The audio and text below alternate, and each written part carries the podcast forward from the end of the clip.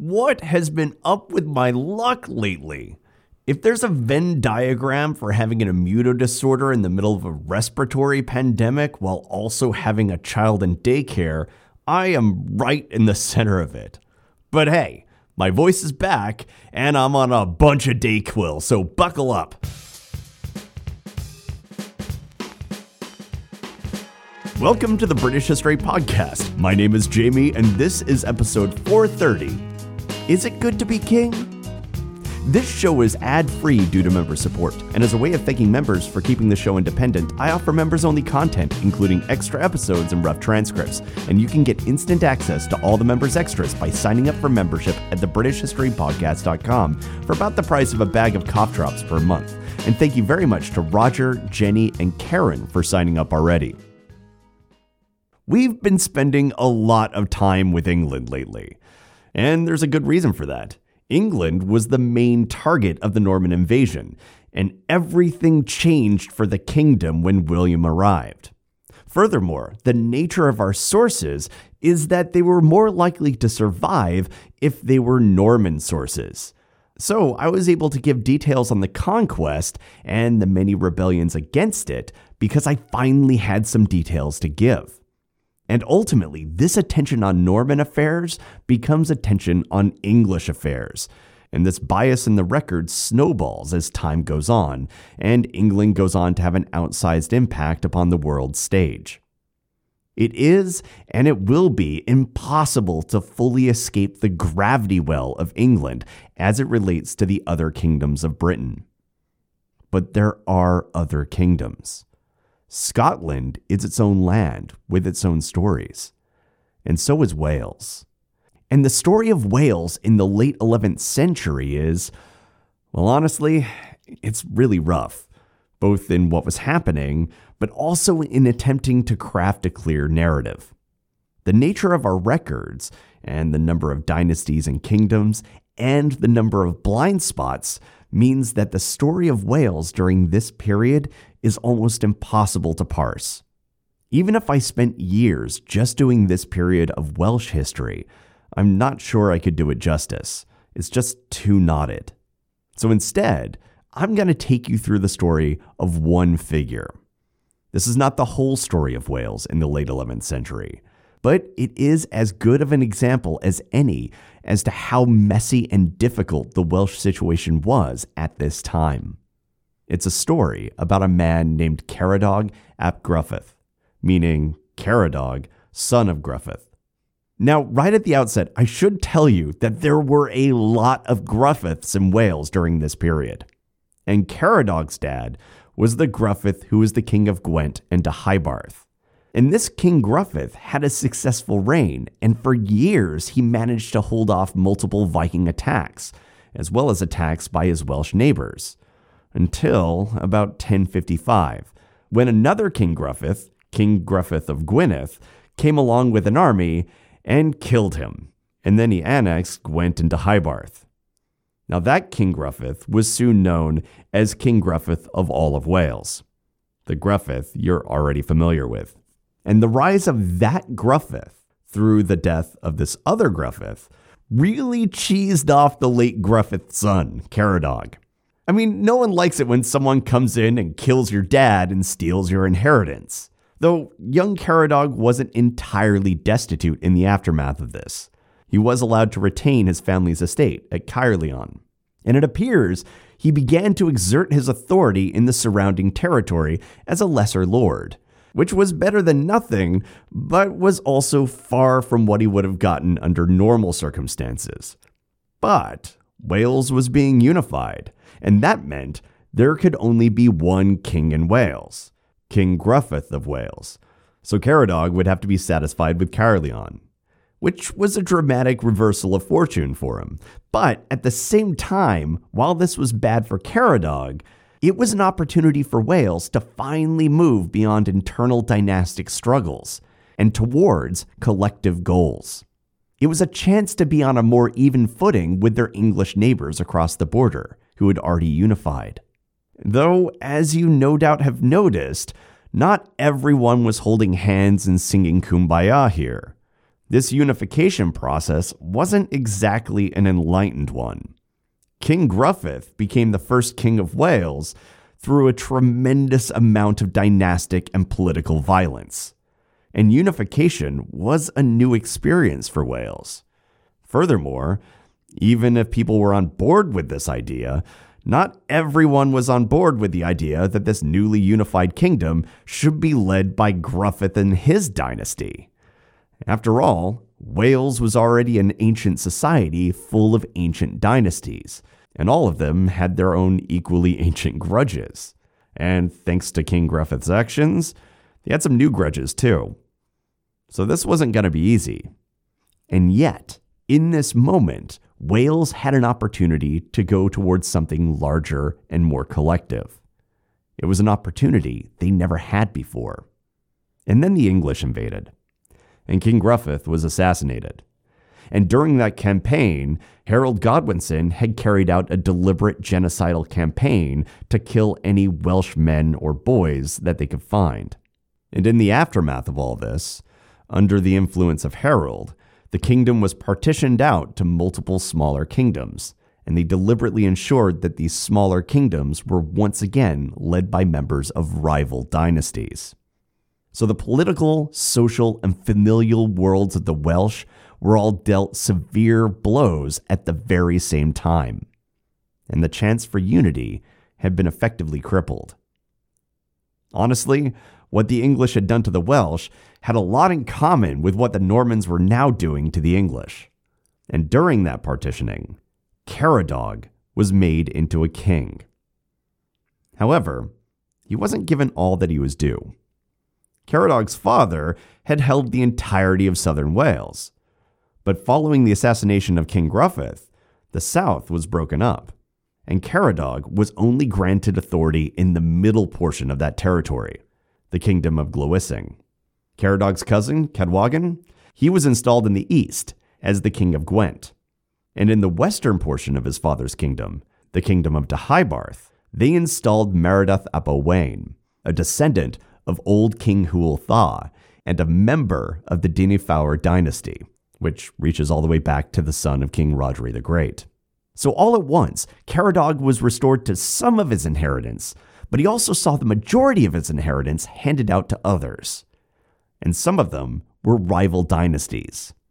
So it was a real mixed bag, and it was one that probably would have inspired pretty ambivalent feelings towards the English lord who'd been involved in that partitioning. Though that ambivalence probably vanished when Harold seized the Maer Dreffi at Portskewett. As you might recall, the English noble had decided he wanted to have a nice holiday in Wales with King Edward, and because he probably wasn't all that interested or concerned with Welsh culture, he plonked down a hunting lodge right on top of the Maer Dreffi, which was one of the political and cultural centers in southeastern Wales. It was also only about a dozen miles from Caradog's stronghold at Caerleon. And you might also remember that King Caradog of Glywysing had no chill about the English building a vacation home upon his people's meeting grounds nor did he apparently have any fear about facing an English army in battle, because we're told that shortly after Harold began construction on his hunting lodge, Caradog rode in with his boys, burned it down, and killed all the Englishmen who'd been brought in to man it. And the ferocity of Caradog's attack was so overwhelming that we don't even see any English response to it. Edward just seemed to be happy he wasn't there at the time and decided to go hunting with Tostig instead. And Harold, well, he pretended the whole thing hadn't happened at all. Then, a few short years later, Harold was dead, and William was now sitting on the throne of England.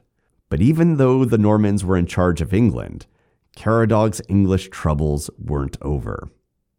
Shortly after seizing the English throne, the Normans began raiding their new Welsh neighbors.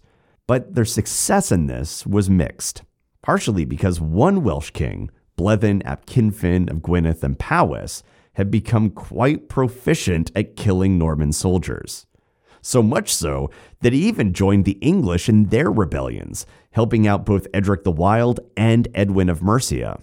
And King Blethyn's success was likely why King William decided to install his brutal seneschal, William Fitzosbern, as the ruler of Hereford, which sat right on the border of Wales. And following that appointment, the ruthless Earl led raiding parties into southeastern Wales to burn and loot communities.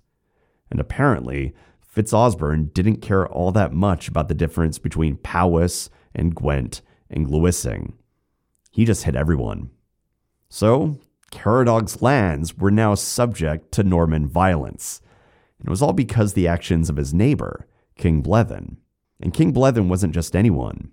He was the half brother of King Gruffydd of Wales, the guy who had killed Caradog's father.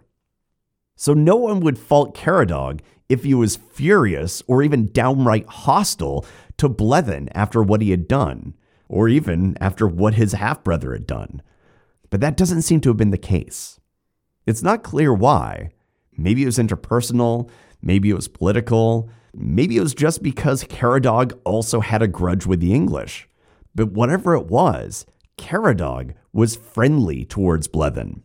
And so, as the Normans attacked Wales, in revenge for Blethyn's campaigns, stout defenses were being made all along the border. The fighting was fierce, and casualties were sustained. And Orderic tells us that in the course of all the fighting, Fitzosbern defeated someone named Cadogan, who was likely Caradog's cousin, King Cadwallon of Gwent, as well as two figures named Meredith and Rhys, who were likely King Meredith ap Owain of Deheubarth and his brother, Rhys ap Owain which means that the two men who'd been granted portions of the kingdom of Caradog's father had now lost to Fitzosbern.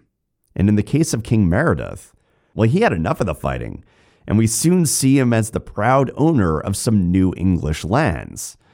And in return for this new real estate, we discover that his kingdom of Deheubarth would no longer be hostile to the Norman advances. And that, it seems, didn't sit well with King Caradog and you might have noticed that Caradog's name was absent from Orderic's list of figures who were defeated by Fitzosbern. And it wasn't long before Fitzosbern decided to cross the channel with his boys and go find some glory in that Flemish civil war. And instead, you know, found his grave. And when that happened, an opportunity presented itself. Because suddenly, Caradog didn't have to worry about King Meredith's new Norman buddy at Hereford. It was the perfect time to get rid of a collaborator and also get some of his lands back.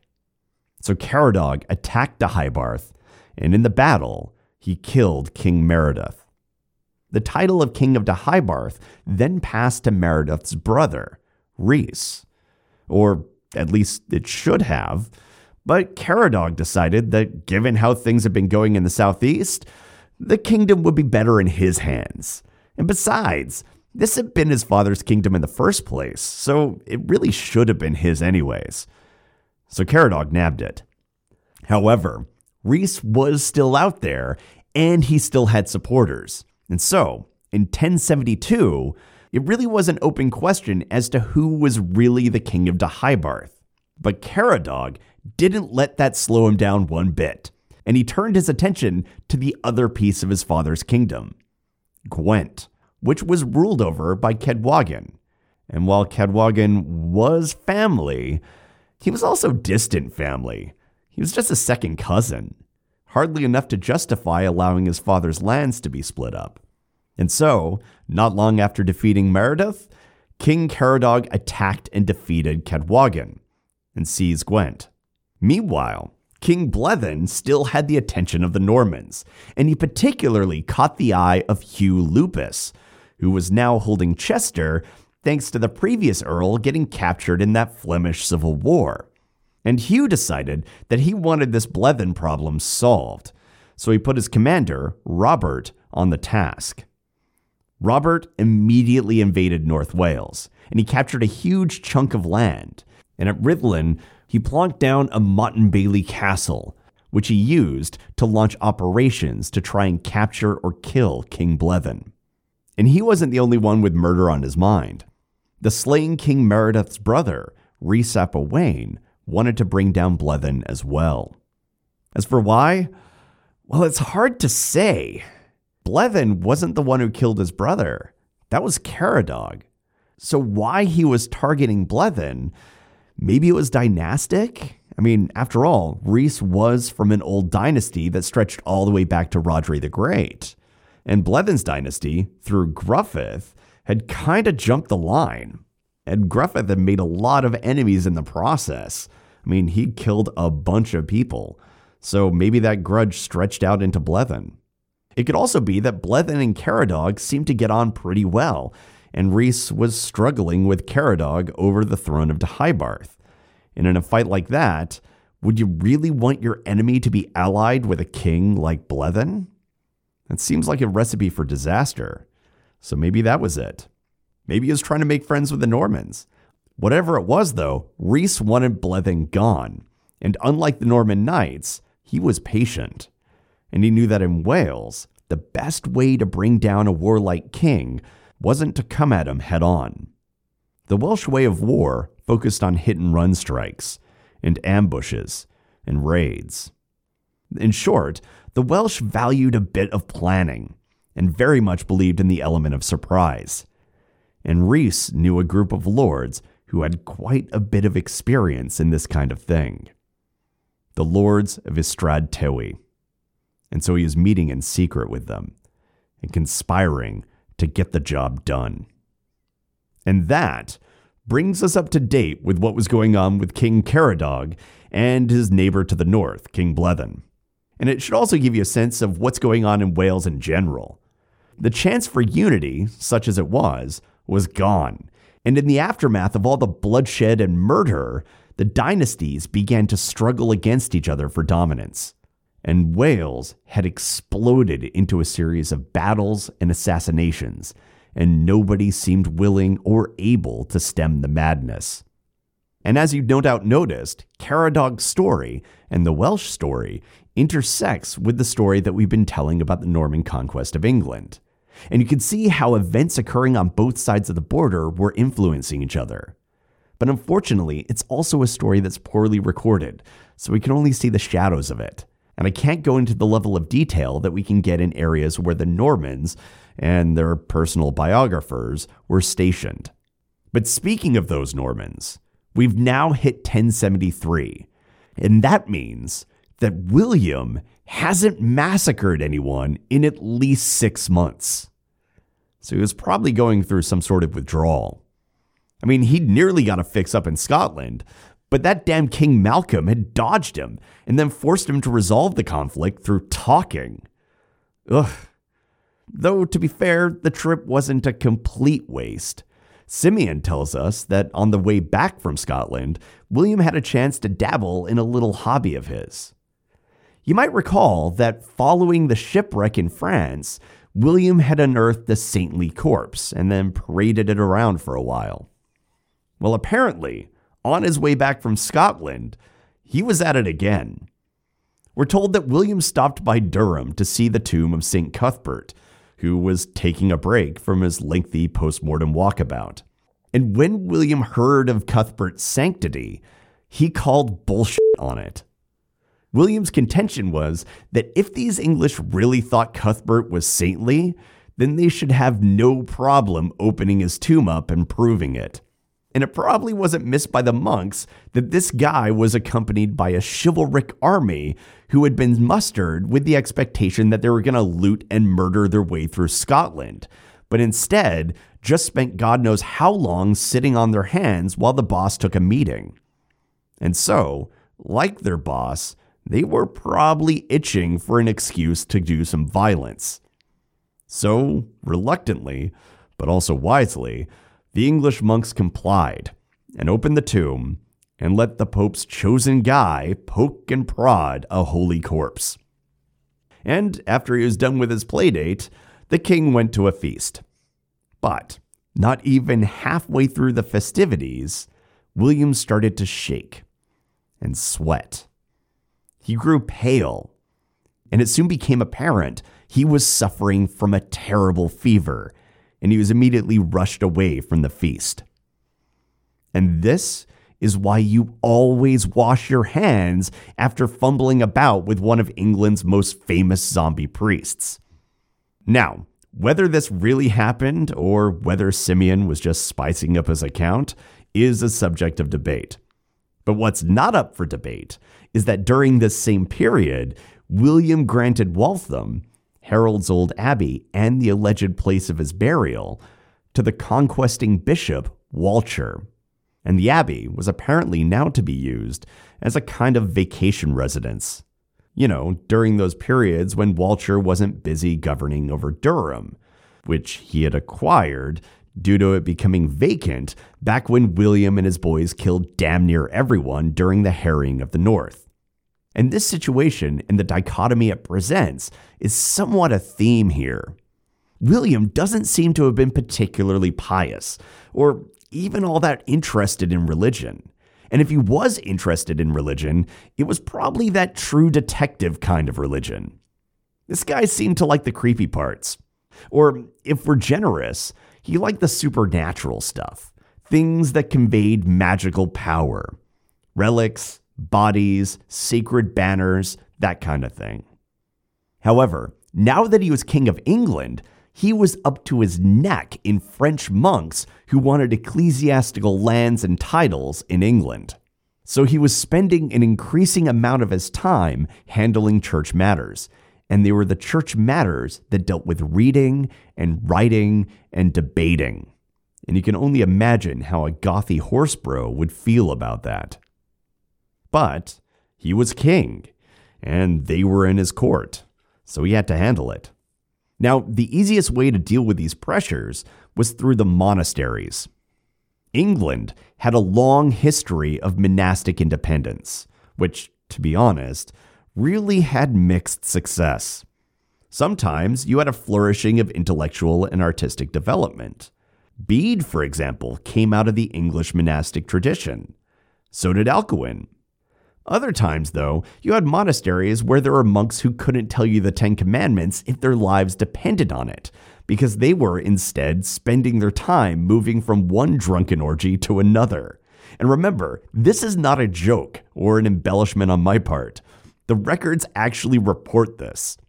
So, English holy life was a real mixed bag, especially in the monasteries. And as such, the monasteries, which were often led by old English abbots, were a natural target for these ambitious young Norman monks. And as you might imagine, these new monks, who were looking for quick advancement, declared that the pre existing abbots and their brethren were subpar in every way and well past the need for replacement. And Archbishop Lanfranc, being Lanfranc, wasn't exactly going to defend the English abbots. So, sure enough, suddenly accusations were flying, and William was beset with demands for reappointments that he would have to deal with. And he really did have to deal with it here, because the alternative was to let the Pope handle it. And William, well, he wasn't about to let that happen. So, he was hard at work, and appointments began to be made. And in that process, a sort of cultural and personality filter was formed. You see, not all monks and monastic traditions are made equally. And on the continent, there were some monastic communities that were far more sympathetic to the local traditions of the English.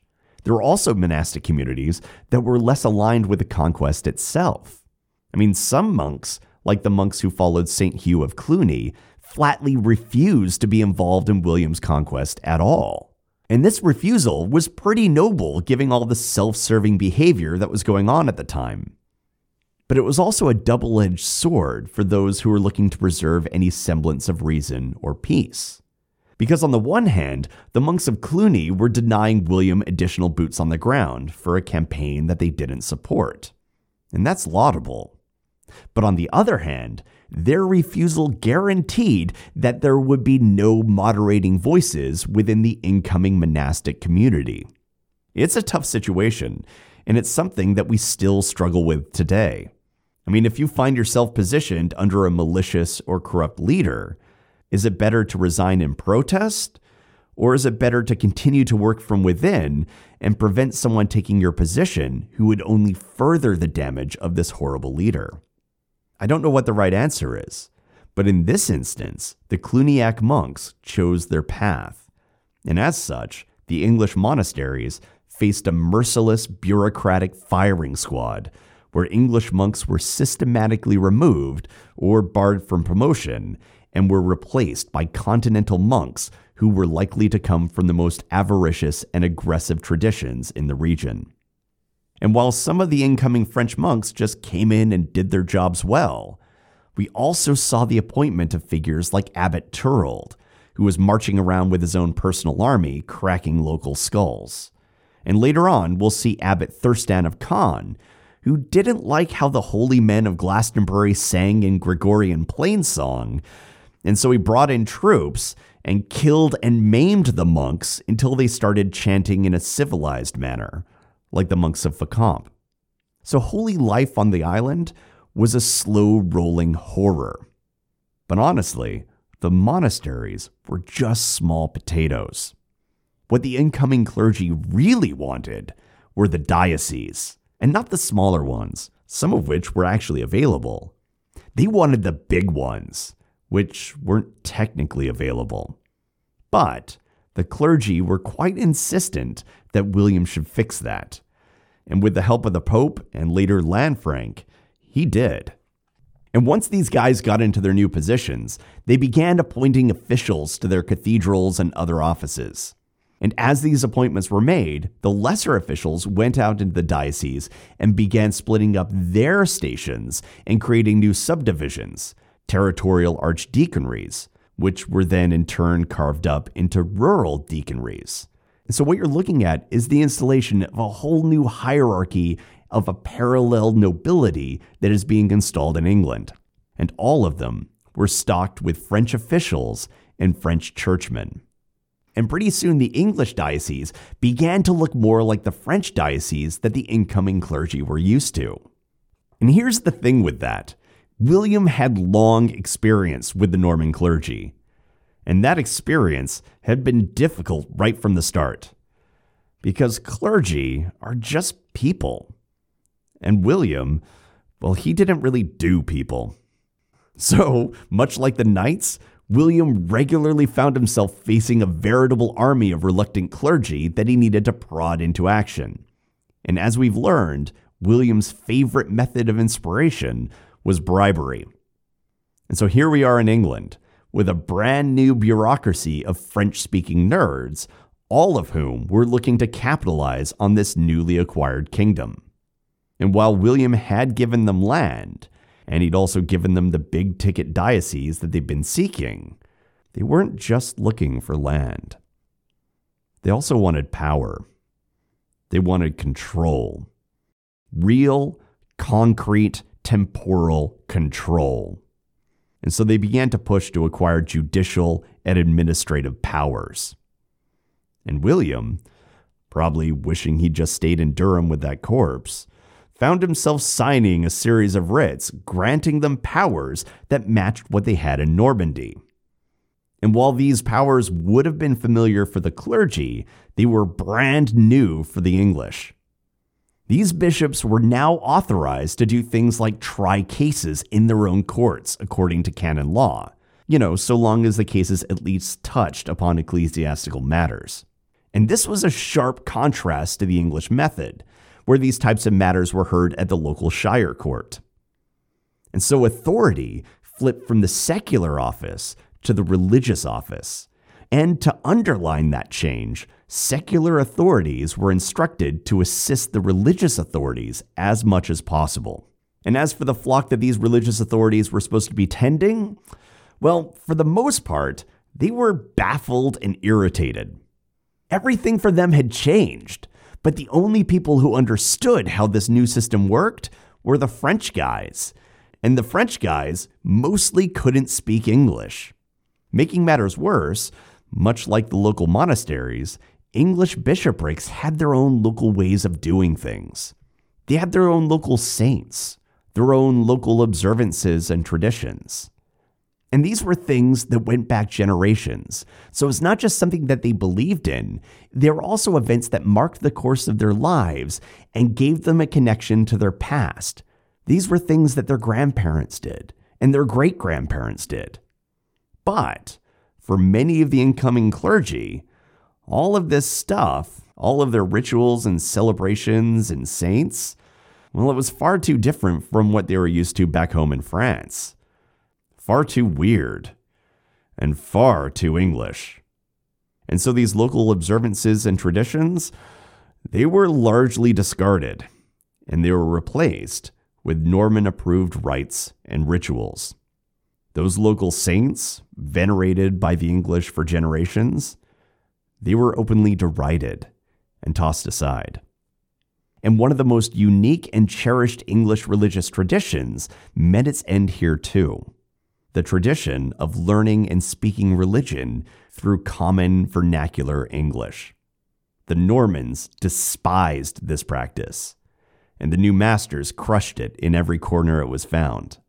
What couldn't be done in proper Latin was papered over in French. In a few short years, the English language all but disappeared from the holy halls of England. And the result of this was that English commoners weren't just losing their access to justice, they were also losing their access to spirituality. That part of their life that spoke to a higher purpose, to enduring suffering, to leading a moral life. All of those rituals and beliefs and celebrations, they were gone and what remained were now carried out in a language they didn't understand and were subject to religious dictates handed down by monks who didn't share their culture. Now, to be fair, you can interpret all of this as a sign that William actually had a deep religious desire for reform in the English church, and that he wanted to create a uniform understanding that was in line with what was going on on the continent.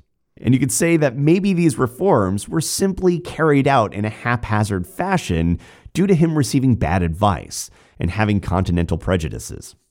That is a possible interpretation, and this was a time of major reform and change within the church. It's a period characterized by radical views and even more radical voices coming to the forefront.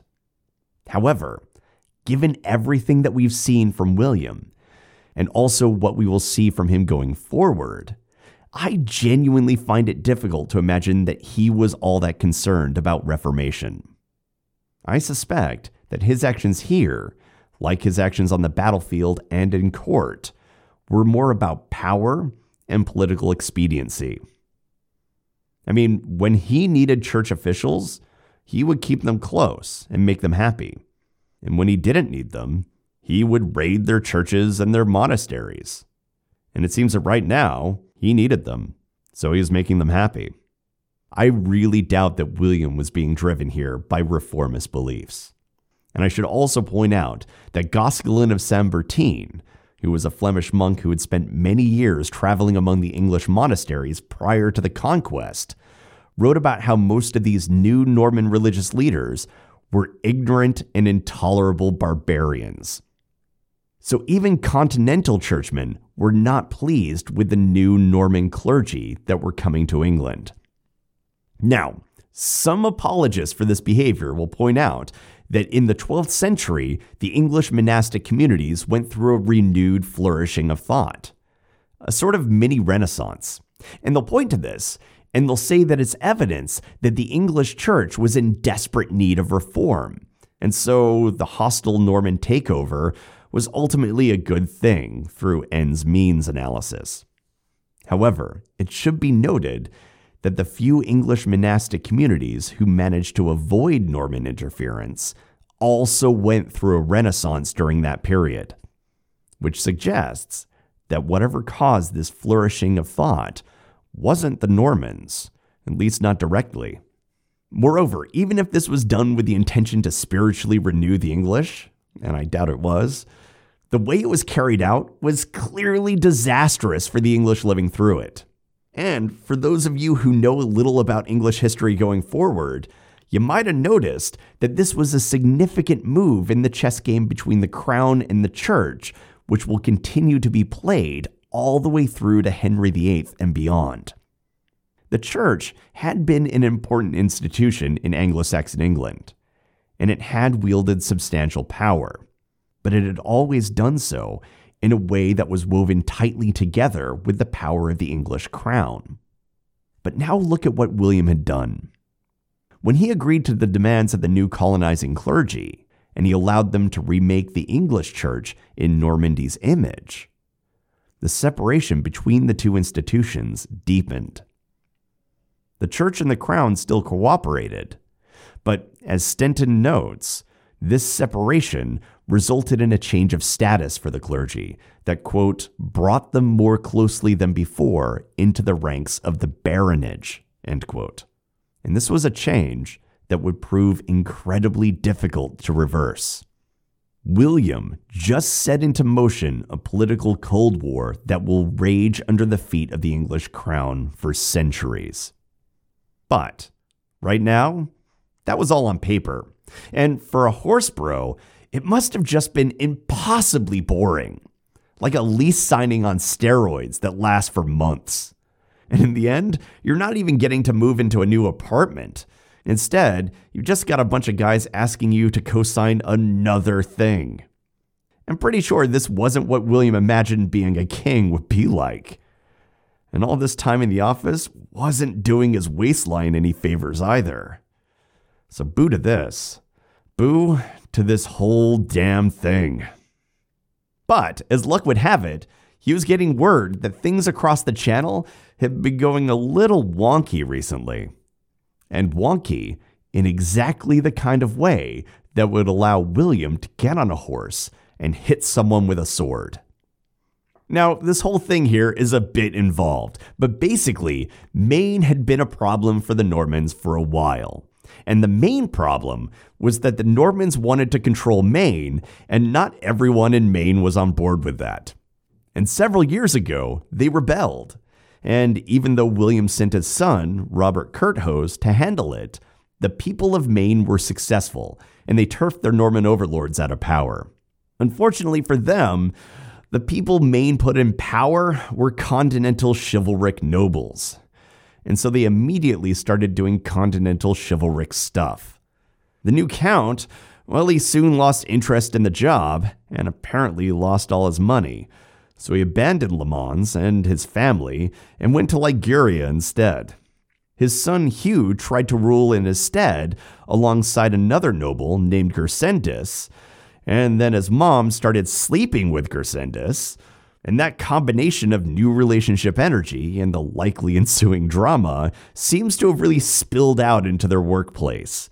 And pretty soon, the people of Le Mans decided this was all way too cringe, and they kicked him out of the city.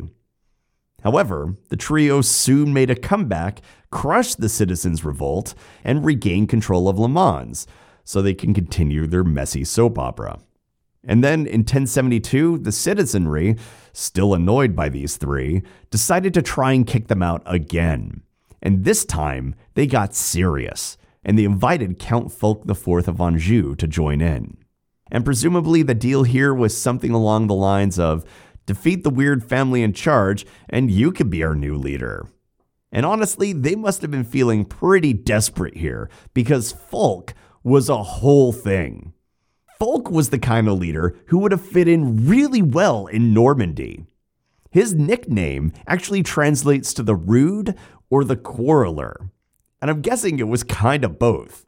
This was a guy who rebelled against his older brother repeatedly, captured him twice, and on that second time, he imprisoned him and then just let nature take its course so he could become the new count.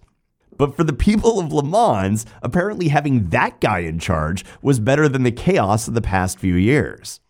And then, across the channel, William caught wind of this Maine mess. Unfortunately, our records are poor, so we don't know if he was invited to take part or if he was just concerned that Anjou had a chance to expand their influence in France. I mean, maybe he was just bored with all the work of governance and wanted a chance to clobber someone on the battlefield, we're not told, but whatever it was, in late 1072 or early 1073, William was gathering yet another invasion force. He was going to Maine. And by spring of 1073, he and his army landed back on the shores of the continent. And Gaimar actually claims that Hereward was with him, though, as we discussed earlier, that's pretty controversial. But regardless, William was in Maine with a large army of English and Norman soldiers, all of whom were eager to attend the medieval version of Woodstock 99. And Count Fulk took one look at this and pretty much immediately withdrew. We don't know why, but it is possible that he decided it wasn't worth getting into a direct confrontation with William. At least not yet. And that left William with a free hand in Maine. And so he was able to do what he loved to do. He sieged castle after castle until he finally found himself outside Le Mans, who surrendered within a single day. That ended quickly, like really quickly. And according to the sources, it had been ridiculously easy, which was probably gratifying, but also a little disappointing. Even worse, William was probably starting to feel his age. When he begun his conquest of England, he was joined by his peers, as close to friends as this guy probably had. But now, many of them were dead, and his army was now stocked with his friends' sons, knights like the youthful Robert de Bellême. He was no longer the young upstart, he was the elder, knighting the young upstarts. That's a tough reality to face. And as salt in the wound, Rather than partying all night with the boys, William found himself having to handle matters of state. Specifically, he found himself having to deal with church matters because Archbishop John of Rouen needed to have a word. You see, it turned out that the Archbishop had taken a trip to St. Ouen Abbey, and while there, well, he got into a brawl with the local monks.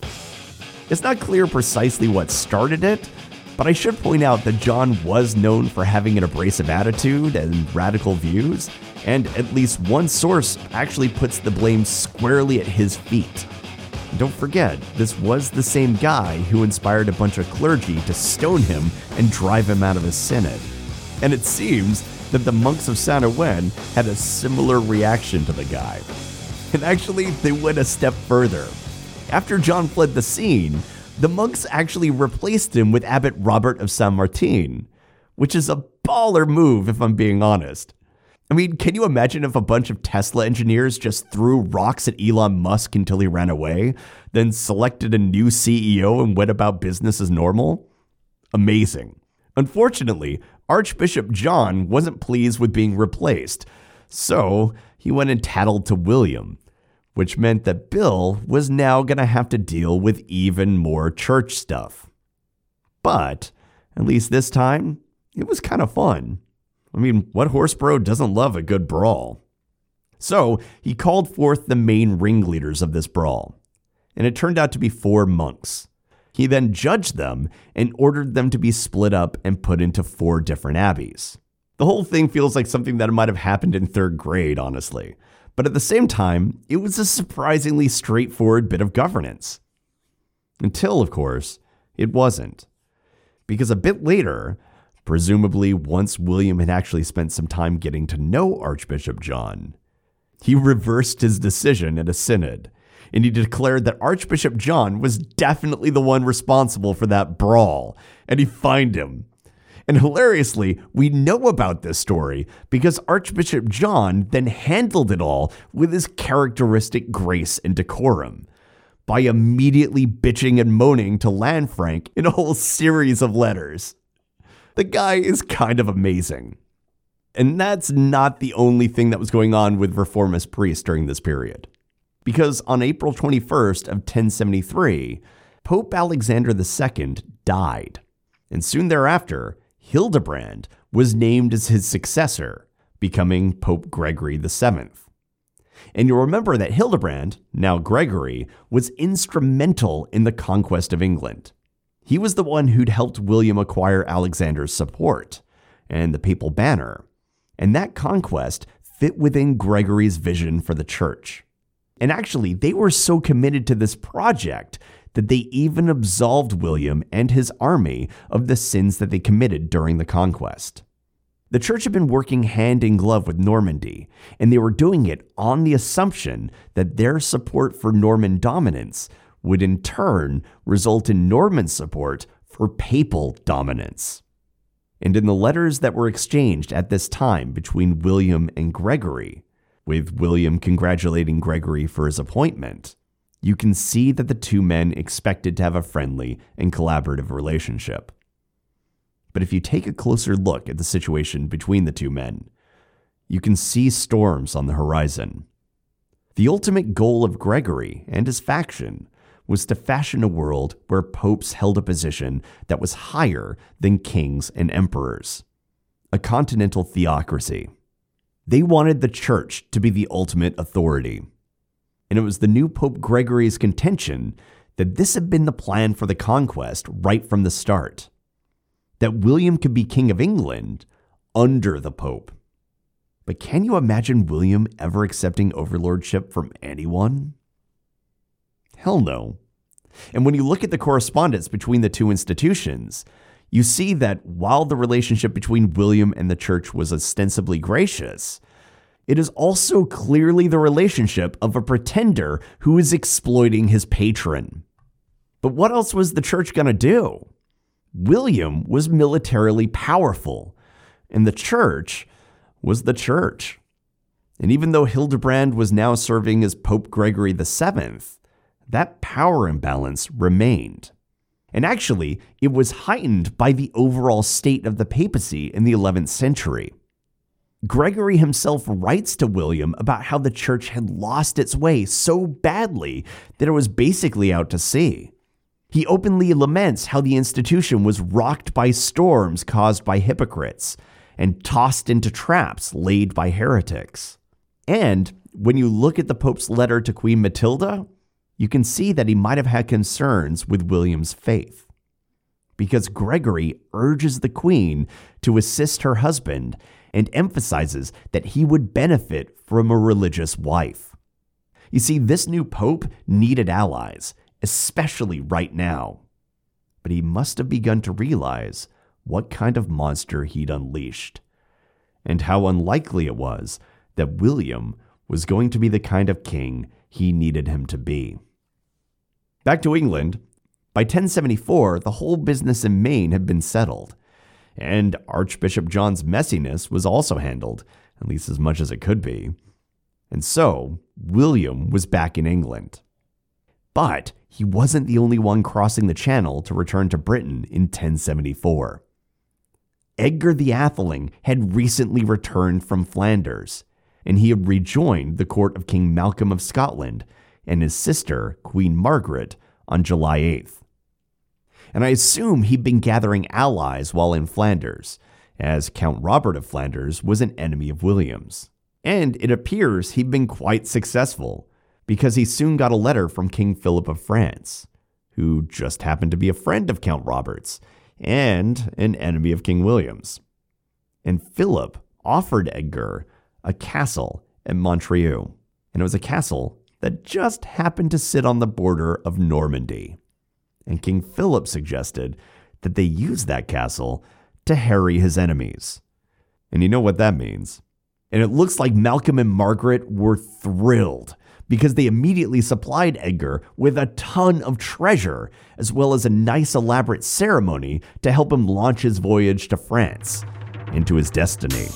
And so Edgar sailed to France, not just as the rightful heir to the throne of England, but also as an extraordinarily lucky man. But unfortunately, all of that luck was bad, and Edgar was immediately shipwrecked. Some of his men got captured, a lot more died. All the treasure was lost, and Edgar himself only barely managed to make it back to Scotland with his life, where Malcolm and Margaret took one look at him and basically said, Whoa, I don't think this is going to work out, buddy. I think you should go talk to William and apologize.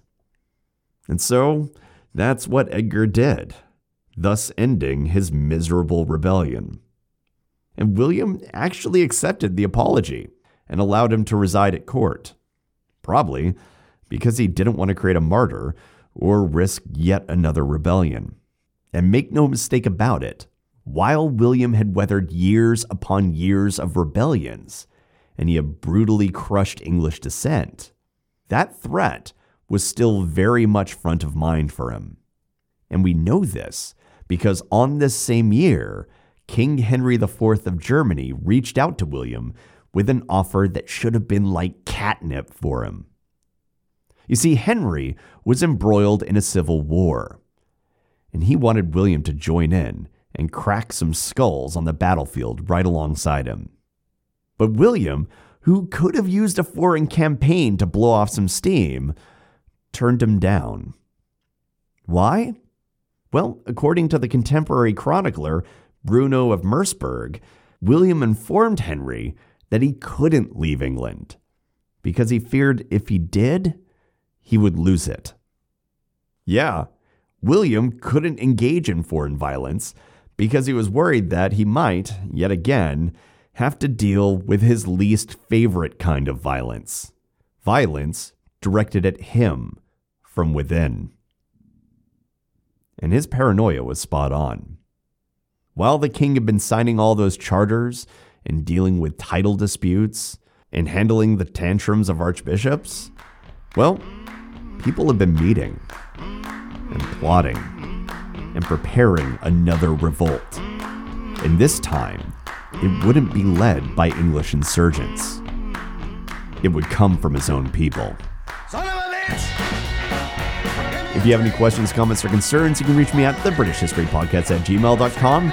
And if you'd like to support the podcast or just finance another bottle of NyQuil, you can sign up for membership at thebritishhistorypodcast.com. Thanks for listening.